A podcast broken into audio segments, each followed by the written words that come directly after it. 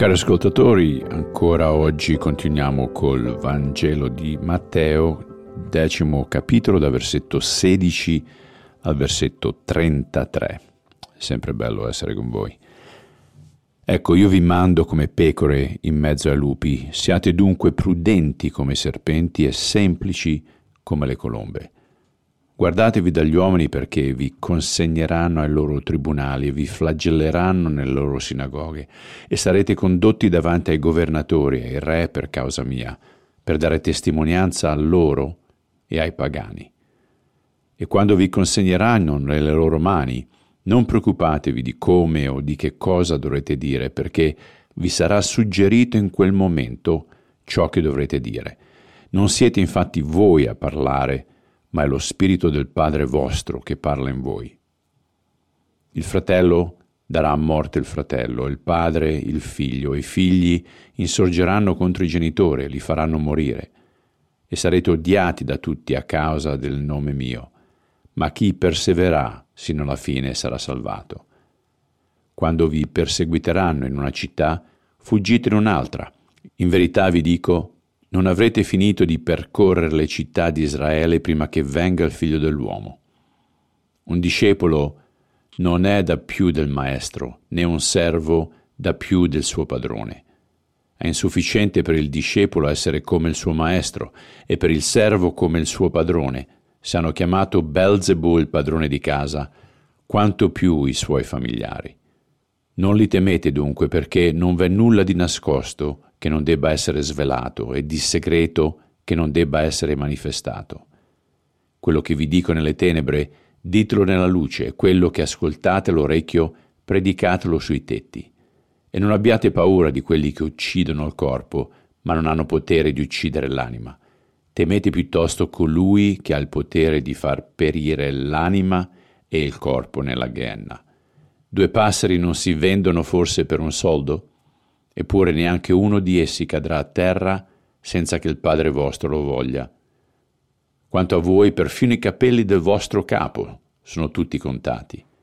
Non abbiate dunque timore, voi valete più di molti passeri. Chi dunque mi riconoscerà davanti agli uomini, anch'io li riconoscerò davanti al Padre mio che è nei cieli, ma chi invece mi rinnegherà davanti agli uomini, anch'io lo rinnegherò davanti al Padre mio che ha nei cieli. Perché pecore, lupi, serpenti, colombe? Gesù sta dicendo ai suoi discepoli che la strada da percorrere sarà dura e che saranno facili bersagli per le forze delle tenebre. Pertanto, pur mantenendo un comportamento innocente e non conflittuale, dovevano essere abbastanza attenti e scaltri da non suscitare conflitti inutili. Quindi predice loro alcuni dei duri trattamenti che riceveranno per amore del suo nome. Uno dallo Stato, due dalla Chiesa, saranno flagellati nelle sinagoghe, tre dalla famiglia, fratelli contro fratelli, padre contro i figli, figli contro i padri.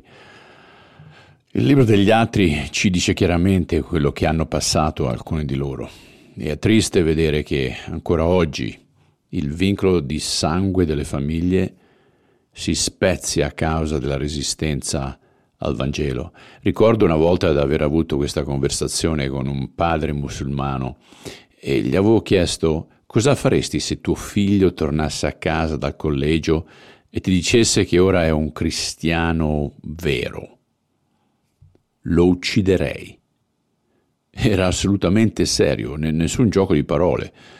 Era quello che avrebbe fatto a suo figlio. Quando la luce della verità risplende sulle tenebre, le tenebre ricambiano con l'odio. Ora, la bravata non è martirio, quindi se i discepoli venivano perseguitati, Gesù dice loro di spostarsi, così facendo evangelizzavano addirittura in aree ancora più ampie. E abbiamo l'esempio di Paolo che chiese di essere processato a Roma e portò il Vangelo nella città eterna. Per tre volte In questa sezione Gesù dice loro di non temere, non abbiate paura di cosa dire, non abbiate paura di ciò che gli altri vi faranno, non abbiate paura di ciò che vi accadrà. Gesù non ha mai promesso una bolla di protezione intorno ai suoi credenti, anzi è vero il contrario. Se vi ricordate Gesù dice in questo mondo avrete tribolazioni, eppure non dobbiamo temere perché? Perché Lui è con noi. E la paura ci paralizza, ci impedisce di fare la volontà di Dio nella nostra vita. E ancora una volta l'atteggiamento di Paolo è esemplare quando afferma per me vivere è Cristo e morire è guadagnare. E riflette proprio questo punto. Quando Gesù dice loro di temere colui che può distruggere lo spirito ed il corpo, sta descrivendo ciò che l'Antico Testamento chiama il timore del Signore.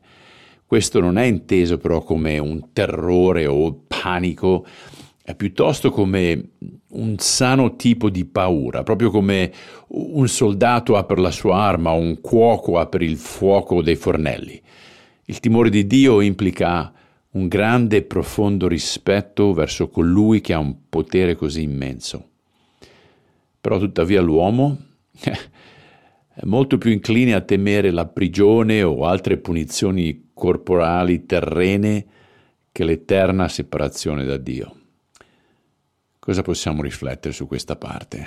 Gesù manda i suoi a fare cose soprannaturali, ancora oggi ci chiama a fare lo stesso, qualsiasi sia il costo.